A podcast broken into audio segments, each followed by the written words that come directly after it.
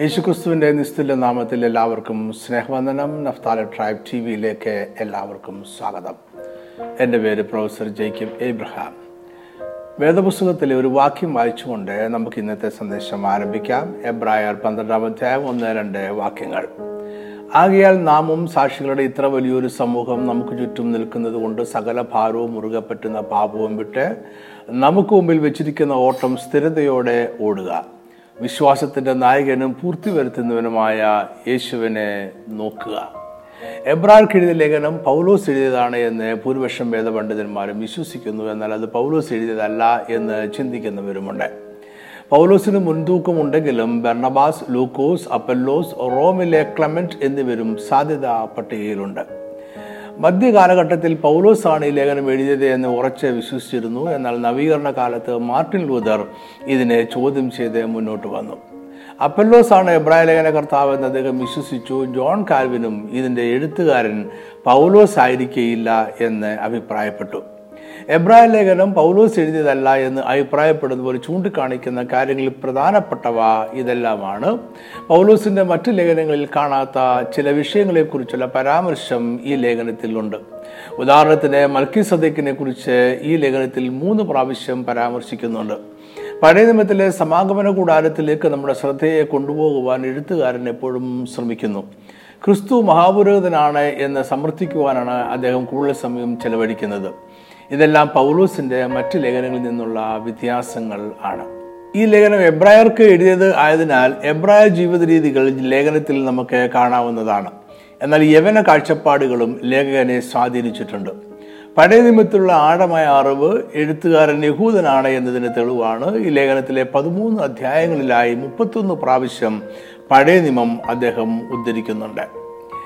പഴയ നിയമ തിരുവെഴുത്തുകളെ ഇത്രയധികം ഉപയോഗിച്ചിരിക്കുന്ന മറ്റൊരു പുതിയ ഭാഗം വേറെയില്ല. എന്നാൽ പൗലോസിന്റെ ലേഖനങ്ങളിൽ സാധാരണ കാണുന്ന വായനക്കാർക്ക് വന്ദനം പറയുന്ന രീതി ഈ ലേഖനത്തിലില്ല. ഇവിടെ പറയുന്ന വിവരങ്ങൾ കർത്താവ് താൻ പറഞ്ഞു തുടങ്ങിയതും കേട്ടവർ നമുക്ക് ഉറപ്പിച്ചു തന്നതുമായ ഇത്ര വലിയ രക്ഷ ആണ് എന്ന് ലേഖൻ പറയുന്നു. അതായത് അദ്ദേഹം നേരിട്ട് കണ്ടതും കേട്ടതുമായ കാര്യങ്ങളല്ല കേട്ടവർ ഉറപ്പിച്ചു തന്ന കാര്യങ്ങളാണ് ഈ ലേഖനത്തിന് ആധാരമായിരിക്കുന്ന വസ്തുതകൾ.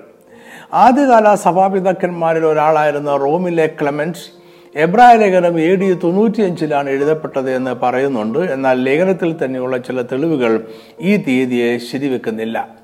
ഈ ലേഖനം എഴുതപ്പെട്ടപ്പോൾ തിമത്തിയോസ് ജീവനോടെ ഉണ്ടായിരുന്നു. സഹോദരനായ തിമത്തിയോസ് തടവിൽ നിന്ന് ഇറങ്ങി എന്ന് അറിവീൻ അവൻ വേഗത്തിൽ വന്നാൽ ഞാൻ അവനുമായി നിങ്ങളെ വന്ന് കാണും എന്ന് പതിമൂന്നാം അധ്യായം ഇരുപത്തിമൂന്നാം വാക്യത്തിൽ നമ്മൾ വായിക്കുന്നു. എരുസലേമിലെ ദൈവാലയത്തിലെ യാഗങ്ങൾ ഏടി എഴുപതിൽ ആലയം തകർക്കപ്പെട്ടതോടെ നിർത്തലായി.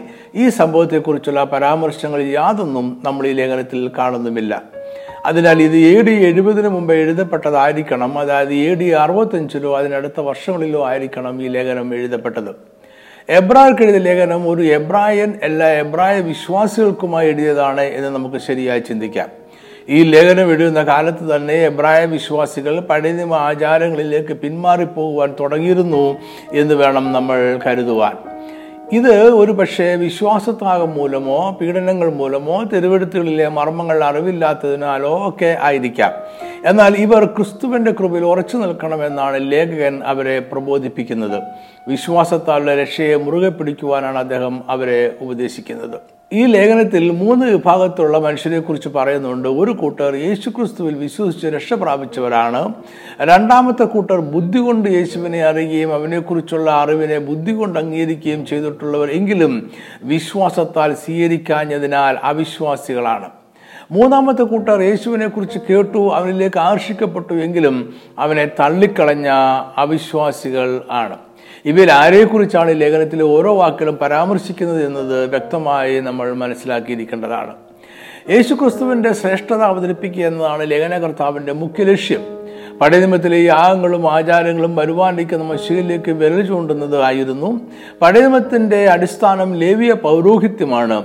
പഴയ നിയമത്തിലെ യാഗങ്ങളുടെ അപര്യാപ്തതയും ക്രിസ്തുവിലൂടെ പൂർത്തീകരിച്ച യാഗത്തിന്റെ പൂർണതയും ലേഖനത്തിലെ പ്രധാന വിഷയം ആണ്. ക്രിസ്തീയ വിശ്വാസത്തിന്റെ അടിസ്ഥാന ഉപദേശത്തിൽ അടങ്ങിയ ഒരു ലേഖനമാണ് എബ്രായർക്ക് എഴുതിയിട്ടുള്ളത്.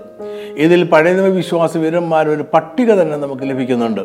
അവർ കഷ്ടതയിലും പീഡനങ്ങളിലും ശത്രുക്കളാലുള്ള പോരാട്ടങ്ങളിലും കൂടെ കടന്നുപോയി വിശ്വാസത്താൽ സകലതയും ജയിച്ചവരാണ്. ലേഖനത്തിന്റെ അന്നത്തെ വായനക്കാർക്കും ഇന്ന് നമുക്കും ഇത് പ്രചോദനവും ധൈര്യവും ആകണം. എബ്രായർ പതിനൊന്നാം അധ്യായം നമ്മൾ മുമ്പ് സൂചിപ്പിച്ചതുപോലെ വിശ്വാസ വീരന്മാരെ നീണ്ട പട്ടികയാണ്. അവരെല്ലാവരും പഴയ നിയമകാലത്ത് ജീവിച്ചിരിക്കുകയും വിശ്വാസത്താൽ വൻകാര്യങ്ങൾ നേടിവരുമാണ് വിശ്വാസ ജീവിതത്തിൽ വിജയിച്ചവരുടെ പട്ടികയാണിത്. വിശ്വാസത്താൽ ഹാബേൽ ദൈവത്തിന് കയ്യിന്റെതിലും ഉത്തമമായ യാഗം കഴിച്ചു. അതിനാൽ അവന് നീതിമാൻ എന്ന സാക്ഷ്യം ലഭിച്ചു. എന്ന് പറഞ്ഞുകൊണ്ടാണ് ഈ പട്ടിക ആരംഭിക്കുന്നത്. അവർ ഇഹലോക ജീവിതത്തിൽ വിശ്വാസത്താൽ എന്തു പ്രാപിച്ചു എന്നതിനാണ് കൂടുതൽ പ്രാധാന്യം നൽകിയിരിക്കുന്നത്. ഹാബിലിന്റെ യാവവും നീതികരണവും ഹാനൂക്ക് ദൈവത്താൽ എടുക്കപ്പെട്ടതും കഴിഞ്ഞാൽ ഭൗതിക നേട്ടങ്ങളിലേക്ക് വിവരണം നീളുകയാണ്. അതിനൊരു മുഖവരിയായി ആറാം വാക്യത്തിൽ നമ്മൾ വായിക്കുന്നു എന്നാൽ വിശ്വാസം കൂടാതെ ദൈവത്തെ പ്രസാദിപ്പിപ്പാൻ കഴിയുന്നതല്ല. ദൈവത്തിന്റെ അടുക്കൽ വരുന്നവൻ ദൈവം ഉണ്ട് എന്നും തന്നെ അന്വേഷിക്കുന്നവർക്ക് പ്രതിഫലം കൊടുക്കുന്നുവെന്നും വിശ്വസിക്കേണ്ടതല്ലോ. അതായത് ദൈവത്തെ അന്വേഷിക്കുന്നവർക്കുള്ള ഭൗതിക അനുഗ്രഹങ്ങൾ ആണ് ഈ അധ്യായത്തിലെ വിഷയം. അവർ പ്രാപിച്ച ഭൗതിക അനുഗ്രഹങ്ങൾക്ക് പിന്നിൽ പലപ്പോഴും ആത്മീയ മർമ്മങ്ങൾ മറിഞ്ഞിരിക്കുന്നുണ്ട് എങ്കിലും അവയെല്ലാം പ്രഥമ ദൃഷ്ടിയാൽ ഭൗതിക അനുഗ്രഹങ്ങൾ തന്നെയായിരുന്നു. വിശ്വാസത്താൽ പഴയ നിയമ ഭക്തർ പ്രാപിച്ച നന്മകളുടെ ഒരു ചുരുക്കം എബ്രായ ലേഖന കർത്താവ് മുപ്പത്തി മൂന്ന് മുതൽ മുപ്പത്തി അഞ്ച് വരെയുള്ള വാക്യങ്ങളിൽ പറയുന്നുണ്ട്. വിശ്വാസത്താൽ അവർ രാജ്യങ്ങളെ അടക്കി നീതി നടത്തി വാക്തത്വം പ്രാപിച്ചു സിംഹങ്ങളുടെ വായ അടച്ചു തീയുടെ ബലം കെടുത്തു. വാളിന്റെ വായ്ക്ക് തെറ്റി ബലഹീനതയിൽ ശക്തി പ്രാപിച്ചു യുദ്ധത്തിൽ വീരന്മാരായി തീർന്നു. അന്യന്മാരുടെ സൈന്യങ്ങളെ ഓടിച്ചു സ്ത്രീകൾക്ക് തങ്ങളുടെ മരിച്ചവരെ ഉയർത്തെഴുന്നേപ്പിനാൽ തിരികെ കിട്ടി. എന്നാൽ ഇത് മാത്രമല്ല ഭൗതിക അനുഗ്രഹങ്ങൾ പ്രാപിക്കാതെ വിശ്വാസത്താൽ കഷ്ടം സഹിച്ചുള്ള കാര്യവും ഇവിടെ പറയുന്നുണ്ട്. മറ്റു ചിലർ ഏറ്റവും നല്ലൊരു ഉയർത്തെഴുന്നേൽപ്പ് ലഭിക്കേണ്ടതിന് ഉദാഹരണം കൈക്കൊള്ളാതെ ഭേദ്യമേറ്റു വേറെ ചിലർ പരിഹാസം ചമ്മട്ടി ചങ്ങല തടവ് ഇവയാലുള്ള പരീക്ഷ അനുഭവിച്ചു കല്ലേറ് ഏറ്റു. ഈർച്ച വാളാൽ അറക്കപ്പെട്ടു പരീക്ഷിക്കപ്പെട്ടു വാളാൽ കൊല്ലപ്പെട്ടു ജടയാടുകളുടെയും കോലാടുകളുടെയും തോൽ ധരിച്ചു. ബുദ്ധിമുട്ടും ഉപദ്രവവും കഷ്ടവും സഹിച്ചു. കാടുകളിലും മലകളിലും ഗുഹകളിലും ഭൂമിയുടെ പിളർപ്പുകളിലും ഉഴന്നു വലഞ്ഞു. ലോകം അവർക്ക് യോഗ്യമായിരുന്നില്ല. അവരെല്ലാവരും വിശ്വാസത്താൽ സാക്ഷ്യം ലഭിച്ചിട്ടും വാക്തത്വ നിവൃത്തി പ്രാപിച്ചില്ല. എന്നാൽ ഈ വിവരണവും ഭൗതിക തലത്തിൽ അവർ സഹിച്ച കഷ്ടതകളുടെ വിവരണം ആണ്. പഴയ നിയമ ഉടമ്പടിയിലുള്ള വിശ്വാസികളും പുതിയ ഉടമ്പടിക്ക് കീഴിലുള്ള വിശ്വാസികളും തമ്മിൽ ഒരു വലിയ വ്യത്യാസമുണ്ട്. അത് നമ്മൾ ശ്രദ്ധിക്കാതെ പോകുവാൻ പാടില്ല. പഴയ വിശ്വാസികളെല്ലാം ഭൗതിക അനുഗ്രഹങ്ങളിലും ശാപങ്ങളിലും ശ്രദ്ധ വെച്ചുകൊണ്ട് ജീവിച്ചിരുന്നു. അവരും ദൈവവും തമ്മിലുള്ള ബന്ധത്തെ ഭൗതിക അവസ്ഥകളിലൂടെ നിർവചിക്കപ്പെട്ടിരുന്നു. ഇത് നല്ലതാണോ ദോഷമാണോ എന്നതല്ല വിഷയം. പഴയ നിയമ ഉടമ്പടി കാലത്ത് അതായിരുന്നു വ്യവസ്ഥ.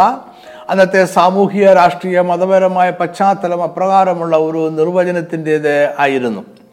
ഏറ്റവും ശക്തവും സമ്പന്നവുമായിരുന്ന രാജ്യത്തിന്റെ ദേവനാണ് ദേവന്മാരിൽ ഏറ്റവും ശക്തനെന്ന് കരുതപ്പെട്ടിരുന്ന കാലത്ത് യഹോവയ ദൈവവും ഇസ്രേജനവുമായുള്ള ബന്ധവും ഭൗതിക അനുഗ്രഹങ്ങളാൽ നിർവചിക്കപ്പെട്ടു.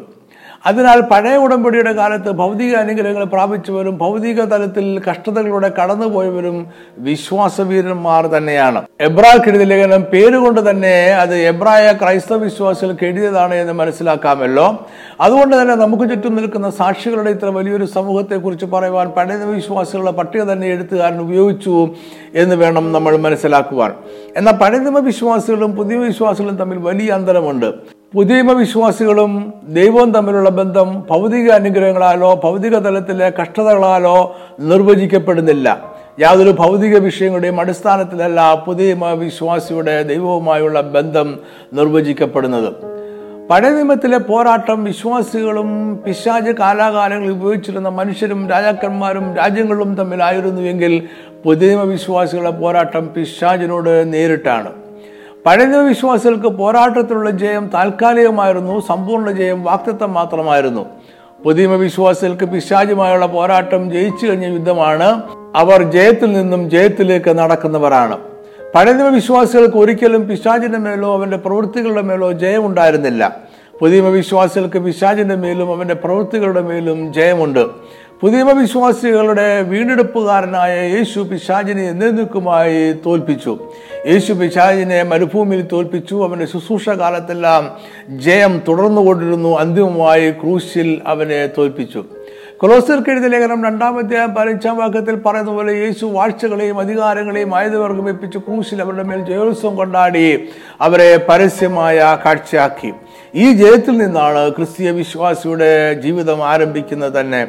അതിനാൽ പുതിയ വിശ്വാസികൾക്ക് പിശാചിന്റെ മേലും അവന്റെ പ്രവൃത്തികളുടെ മേലും ജയമുണ്ട്. പഴയ വിശ്വാസികൾ ശത്രുരാജാക്കന്മാർ പോരാടി ജയിച്ചു.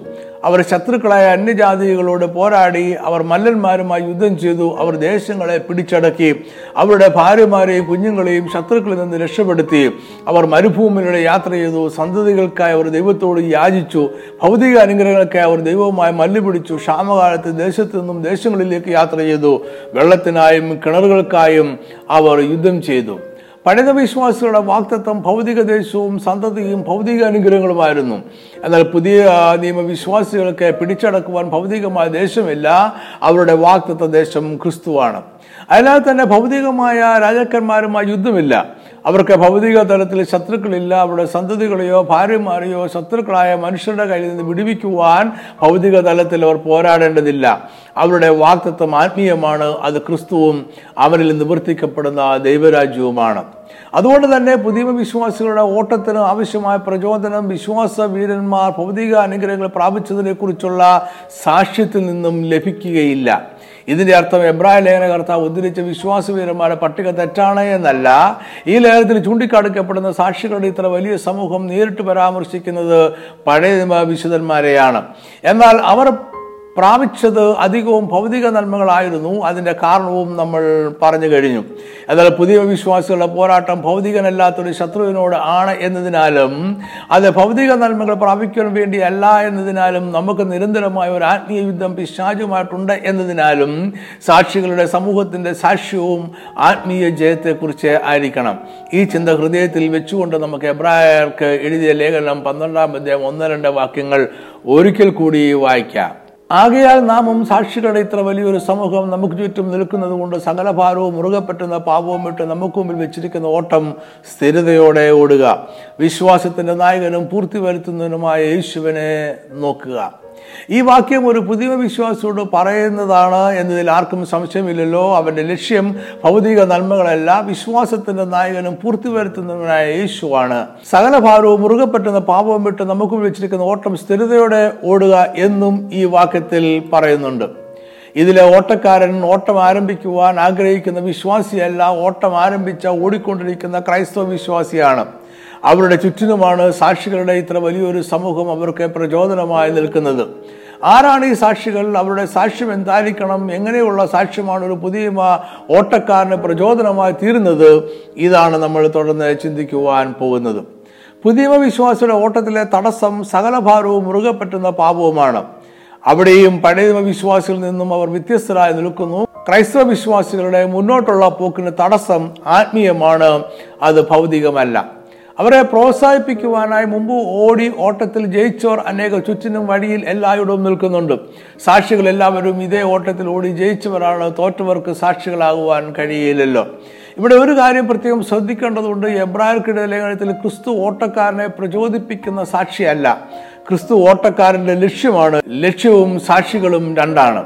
ഇവിടെ ക്രിസ്തു ഓട്ടക്കളത്തിലെ പ്രചോദനമല്ല. ക്രിസ്തു വിജയകിരീടവുമായി കാത്തിരിക്കുന്ന ലക്ഷ്യമാണ്.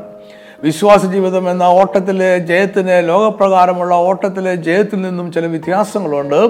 ലോകത്തിലെ ഓട്ട മത്സരങ്ങളിൽ അനേകർ ഓടുന്നുവെങ്കിലും ഒരുവൻ മാത്രമേ ജയിക്കുന്നുള്ളൂ. ഒരുവന് മാത്രമേ കിരീടം ലഭിക്കുന്നുള്ളൂ. ഒന്ന് ഒരു ഒമ്പതിന് ഇരുപത്തിനാലിൽ ഓട്ടക്കളത്തിൽ ഓടുന്നവരെല്ലാവരും ഓടുന്നു എങ്കിലും ഒരുവനെ ബിരുദ പ്രാപിക്കുന്നുള്ളൂ എന്ന് അറിയുന്നില്ലയോ എന്ന് പൗലോസ് പറയുന്നുണ്ട്. അതിനുശേഷം അവൻ കൊരിന്തിയിലെ എല്ലാ വിശ്വാസികളെയും നിങ്ങളും പ്രാപിപ്പാൻ തക്കവണ്ണം ഓടുവീൻ എന്ന് പറഞ്ഞ് പ്രോത്സാഹിപ്പിക്കുകയാണ് എന്നാൽ ക്രിസ്തീയ ഓട്ടക്കളത്തിൽ ഒന്നാമത് എത്തുന്നവന് മാത്രമല്ല ഓട്ടം വിശ്വസ്തയോടെ വ്യവസ്ഥ പ്രകാരം കൂടി പൂർത്തീകരിക്കുന്ന എല്ലാവർക്കും കിരീടം ലഭിക്കും.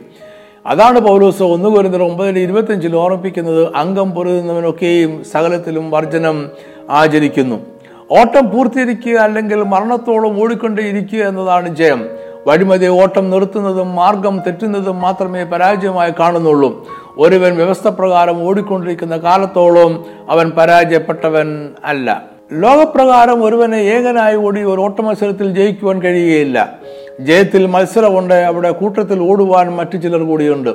എന്നാൽ വിശ്വാസത്തിന്റെ ഓട്ടത്തിൽ മത്സരമില്ല. കാരണം ഓടി ലക്ഷ്യത്തിലെത്തുന്ന എല്ലാവർക്കും കിരീടം ലഭിക്കും.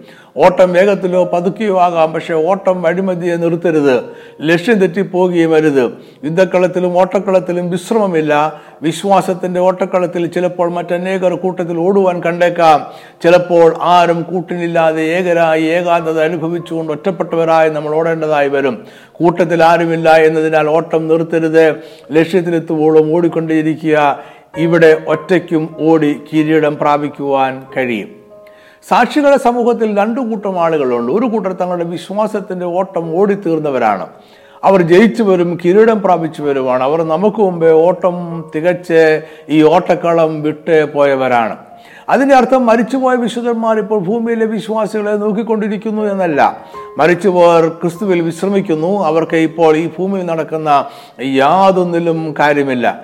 എന്നാൽ അവരുടെ ജീവിതം നമ്മളെ ഇന്നും പ്രചോദിപ്പിച്ചുകൊണ്ടിരിക്കുന്നു. എബ്രായർ പതിമൂന്നിന്റെ ഏഴിൽ നമ്മൾ വായിക്കുന്നു നിങ്ങളോട് ദൈവജനം പ്രസംഗിച്ചു നിങ്ങളെ നടത്തിവരെ ഓർത്തുകൊള്ളുവീൻ.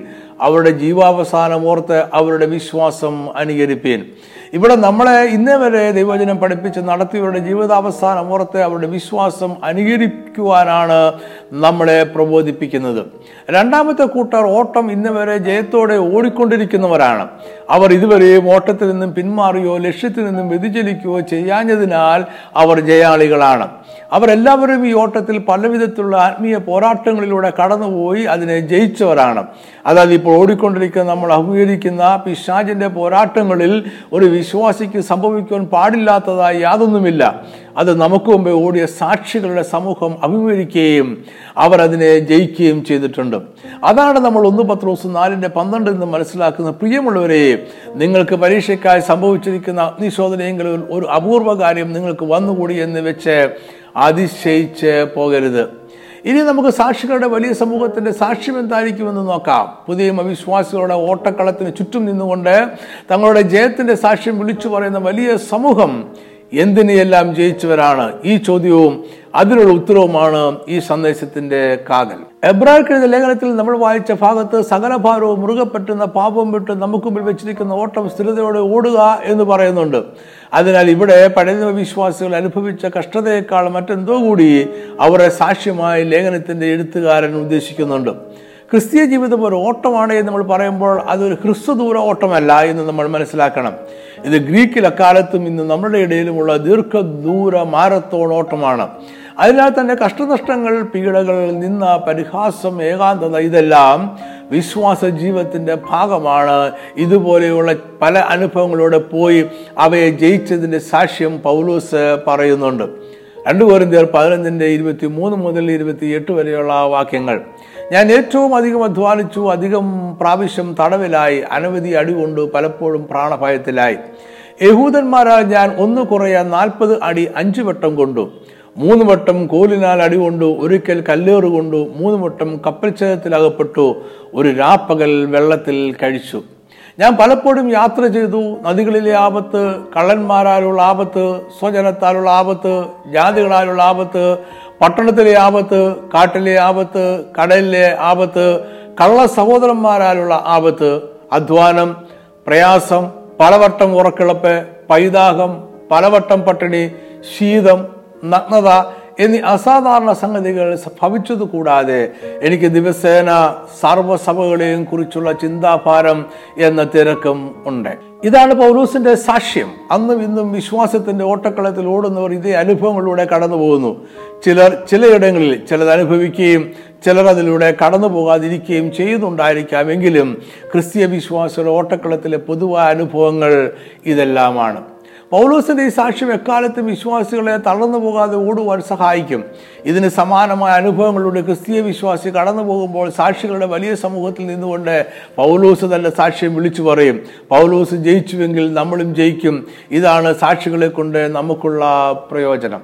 ഉപരിയായി വിശ്വാസത്തിന്റെ നായകനും പൂർത്തിവരുത്തുന്നതിനുമായ യേശു എന്ന ലക്ഷ്യത്തിൽ നിന്നും വ്യതിചലിക്കാതിരിക്കുവാൻ ഈ സാക്ഷ്യം ഏറെ സഹായിക്കുന്നു.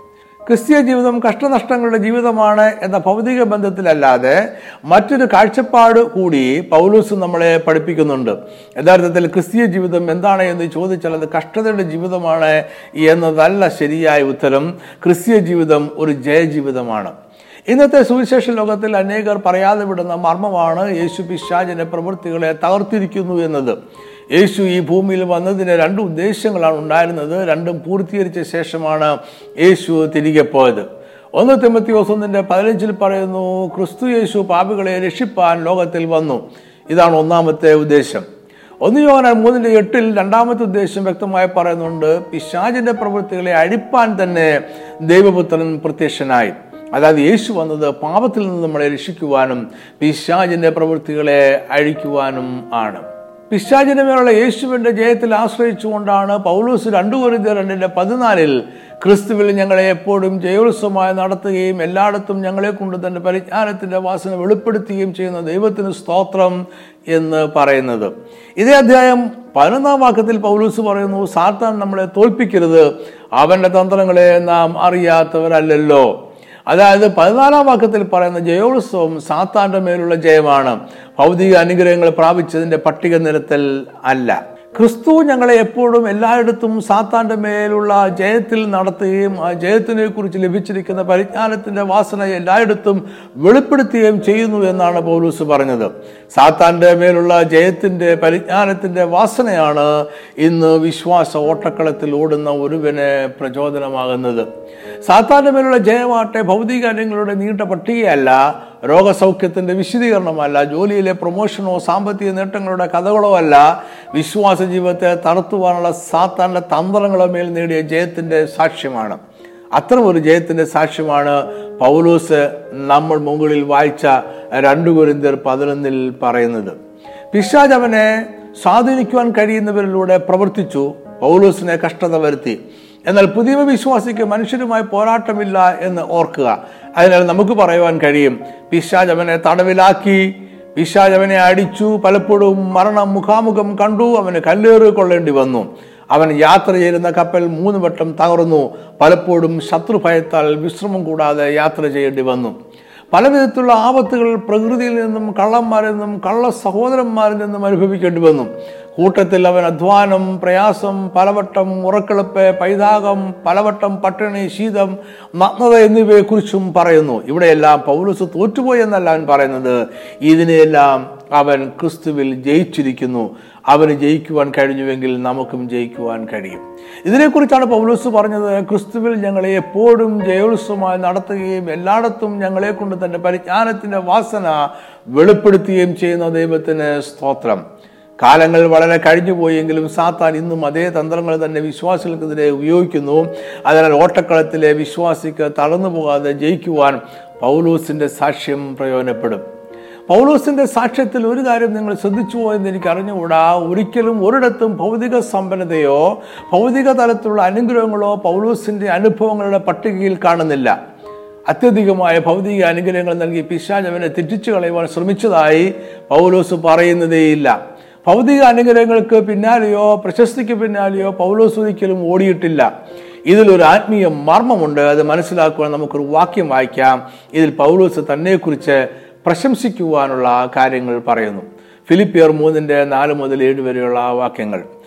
പക്ഷേ എനിക്ക് ജഡത്തിലും ആശ്രയിപ്പാൻ വകയുണ്ട്. മറ്റാർക്കാനും ജഡത്തിൽ ആശ്രയിക്കാം എന്ന് തോന്നിയാൽ എനിക്കും അധികം. എട്ടാം നാളിൽ പരിച്ഛേദനയേറ്റവൻ ഇസ്രയേൽ ജാതിക്കാരൻ ബെന്യാമിൻ ഗോത്രക്കാരൻ എബ്രായരിൽ നിന്ന് ജനിച്ച എബ്രായൻ ന്യായപ്രമാണം സംബന്ധിച്ച് പരീശൻ ശുഷ്കാന്തി സംബന്ധിച്ച് സഭയെ ഉപദ്രവിച്ചവൻ ന്യായപ്രമാണത്തിലെ നീതി സംബന്ധിച്ചു അനിന്യൻ. എങ്കിലും എനിക്ക് ലാഭമായിരുന്നു ഒക്കെയും ഞാൻ ക്രിസ്തു നിമിത്തം ഛേദം എന്ന് എണ്ണിയിരിക്കുന്നു. ഇതിലെ മാർമികമായ വാക്യം ഏഴാമത്തെ വാക്യമാണ്. എനിക്ക് ലാഭമായിരുന്നു ഒക്കെയും ഞാൻ ക്രിസ്തു നിമിത്തം ഛേദമെന്ന് എണ്ണിയിരിക്കുന്നു. അതായത് ഭൗതിക അനുഗ്രഹങ്ങളെ കുറിച്ച് പൗലൂസ് തന്റെ ആത്മീയ ജീവിതത്തിന്റെ ആരംഭത്തിൽ തന്നെ ഒരു തെരഞ്ഞെടുപ്പ് നടത്തിയിരുന്നു. ഏറെ ഭൗതിക നന്മകൾ ഉണ്ടായിരുന്നുവെങ്കിലും അവയെല്ലാം ഛേദമെന്ന് എണ്ണിയാണ് ക്രിസ്തുവിന്റെ നിന്ന വഹിക്കുവാൻ ഇറങ്ങി പുറപ്പെട്ടത്. സമാനമായ ഒരു ആശയം നമുക്ക് മോശയുടെ ജീവിതത്തിലും കാണാം. എബ്രായർ പതിനൊന്നിന്റെ ഇരുപത്തിനാല് മുതൽ ഇരുപത്തിയാറ് വരെയുള്ള വാക്യങ്ങൾ വിശ്വാസത്താൽ മോശത്താൽ വളർന്നപ്പോൾ പാപത്തിന്റെ തൽക്കാല ഭോഗത്തെക്കാളും ദൈവജനത്തോടു കൂടെ കഷ്ടം അനുഭവിക്കുന്നത് തെരഞ്ഞെടുത്തു. പ്രതിഫലം നോക്കിയതുകൊണ്ട് ഫറവോന്റെ പുത്രിയുടെ മകൻ എന്ന് വിളിക്കപ്പെടുന്നത് നിരസിക്കുകയും മിശ്രീമിലെ നിക്ഷേപങ്ങളെക്കാൾ ക്രിസ്തുവിന്റെ നിന്ന വലിയ ധനമെന്ന് എണ്ണുകയും ചെയ്തു. ദൈവിക വിളി ഏറ്റെടുത്തതിന് ശേഷം ഒരിക്കലും മോശയെ ഭൗതിക അനുഗ്രഹങ്ങളാൽ തെറ്റിക്കുവാൻ പിശാജ് ശ്രമിച്ചിട്ടില്ല. വിശ്വാസത്തിന്റെ ഓട്ടം ഓടുവാൻ ആരംഭിക്കുന്നതിന് മുമ്പായി തന്നെ മോശയും പൗലൂസും ക്രിസ്തുവിന്റെ നിന്ന തെരഞ്ഞെടുത്തു. ഭൗതിക അനുഗ്രഹങ്ങളുടെ വിഷയം അവർ അവർ ഒരിക്കലായി ക്രമീകരിച്ചതിന് ശേഷമാണ് ഓടുവാൻ ആരംഭിച്ചത്. അവർ ഭൗതിക അനുഗ്രഹങ്ങളെക്കുറിച്ച് ഒരു സാക്ഷ്യവും പറഞ്ഞിട്ടില്ല. അതവർക്ക് ക്രിസ്തുവിലുള്ള ജയോത്സവമായിരുന്നില്ല. അവരുടെ ജയോത്സവം എന്നും എപ്പോഴും പിശാചിന്റെ തന്ത്രങ്ങളെ ജയിച്ചതിനാലുള്ളത് ആയിരുന്നു. അതിനാൽ പുതിയ വിശ്വാസികളുടെ സാക്ഷ്യം പിശാചിന്റെ തന്ത്രങ്ങളുടെ മേലുള്ള ജയത്തെക്കുറിച്ചായിരിക്കണം. എന്നാൽ ഇത് മറ്റാരെങ്കിലും എപ്പോഴെങ്കിലും നേടിയ ജയത്തിന്റെ ചരിത്രം പറയുന്നതല്ല ഓരോ വിശ്വാസിക്കും സ്വന്തം ജീവിതത്തിൽ ജയത്തിന്റെ ഒരു സാക്ഷ്യം ഉണ്ടായിരിക്കണം. ഇതിന് മാത്രമേ മറ്റുള്ളവരെ ഓട്ടക്കളത്തിൽ പ്രചോദിപ്പിക്കുവാൻ കഴിയുള്ളൂ. ജയത്തിന്റെ സാക്ഷ്യമുള്ളവർക്ക് മാത്രമേ സാക്ഷികളുടെ ഇത്ര വലിയൊരു സമൂഹത്തിൽ ചേരുവാൻ കഴിയൂ. എവിടെ നിന്നും ഏതെല്ലാം വിഷയങ്ങളിലാണ് ഒരു പുതിയ വിശ്വാസിക്ക് ജയം ഉണ്ടാകേണ്ടത് എന്ന് മനസ്സിലാക്കിക്കൊണ്ട് നമുക്ക് ഈ സന്ദേശം അവസാനിപ്പിക്കാം. ഗലാത്തർ അഞ്ചിന്റെ പത്തൊമ്പത് മുതൽ ഇരുപത്തിയൊന്ന് വരെയുള്ള വാക്യങ്ങൾ. ജഡത്തിന്റെ പ്രവൃത്തികളോ ദുർനടപ്പ് അശുദ്ധി ദുഷ്കാമം വിഗ്രഹാരാധന ആഭിചാരം പക പിണക്കം ജാരസംഘ ക്രോധം ശാഠ്യം ദ്വന്ദ്വപക്ഷം ഭിന്നത അസൂയ മദ്യപാനം വെറുക്കൂത്ത് മുതലാവയെന്ന് വെളിവാകുന്നു.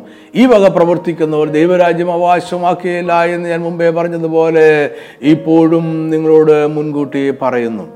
ഇവിടെ ജഡത്തിന്റെ പ്രവൃത്തികളുടെ ഒരു പട്ടികയാണ് നമ്മൾ കാണുന്നത്.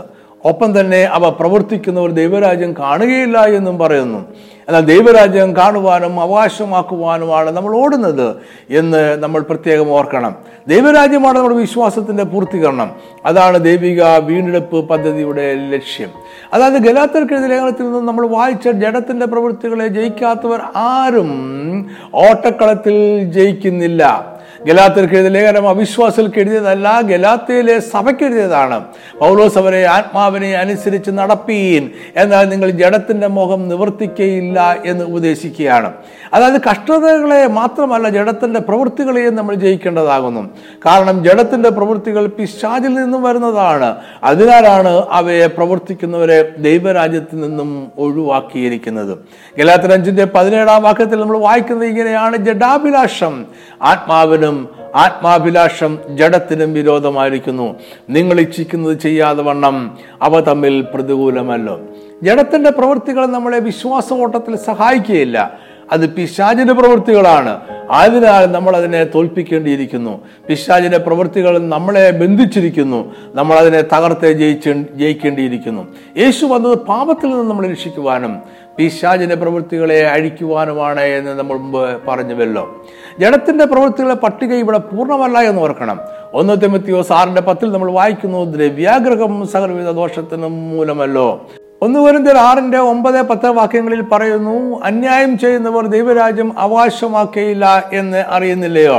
നിങ്ങളെ തന്നെ വഞ്ചിക്കാതിരിപ്പീൻ ദുർനടപ്പുകാർ വിഗ്രഹാരാധികൾ വ്യഭിചാരികൾ സ്വയഭോഗികൾ പുരുഷകാമികൾ കള്ളന്മാർ അത്യാഗ്രഹികൾ മദ്യപന്മാർ വാവിഷ്ണക്കാർ പിടിച്ചുപറിക്കാർ എന്നിവർ ദൈവരാജ്യം അവകാശമാക്കുകയില്ല.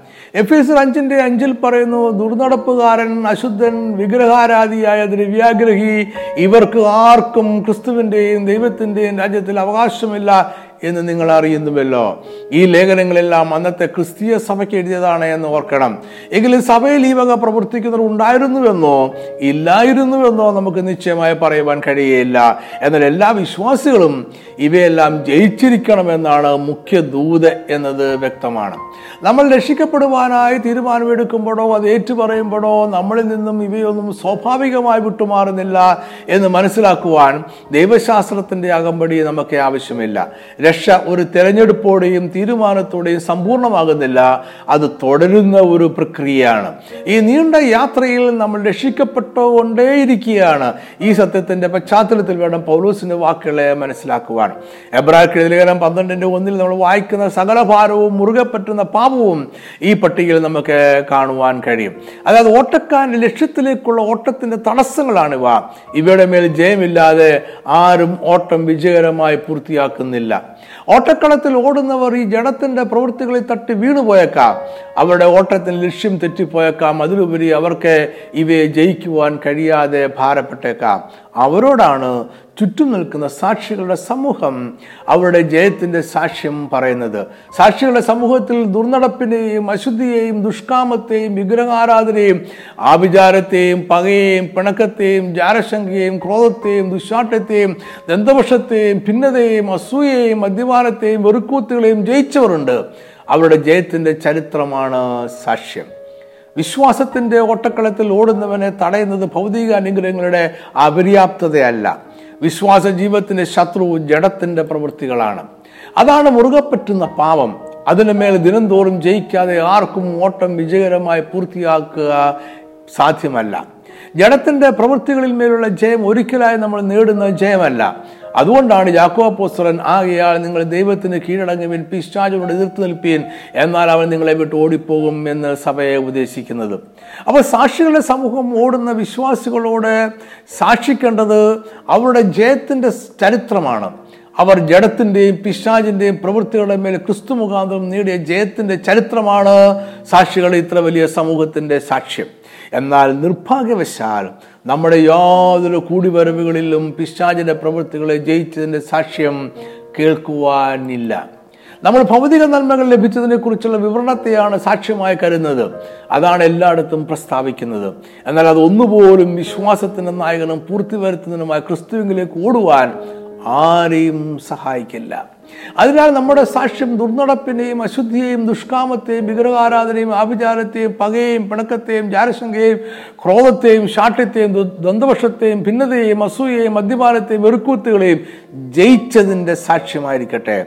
ഇതാണ് സാക്ഷികളുടെ ഇത്ര വലിയ സമൂഹത്തിന്റെ സാക്ഷ്യം.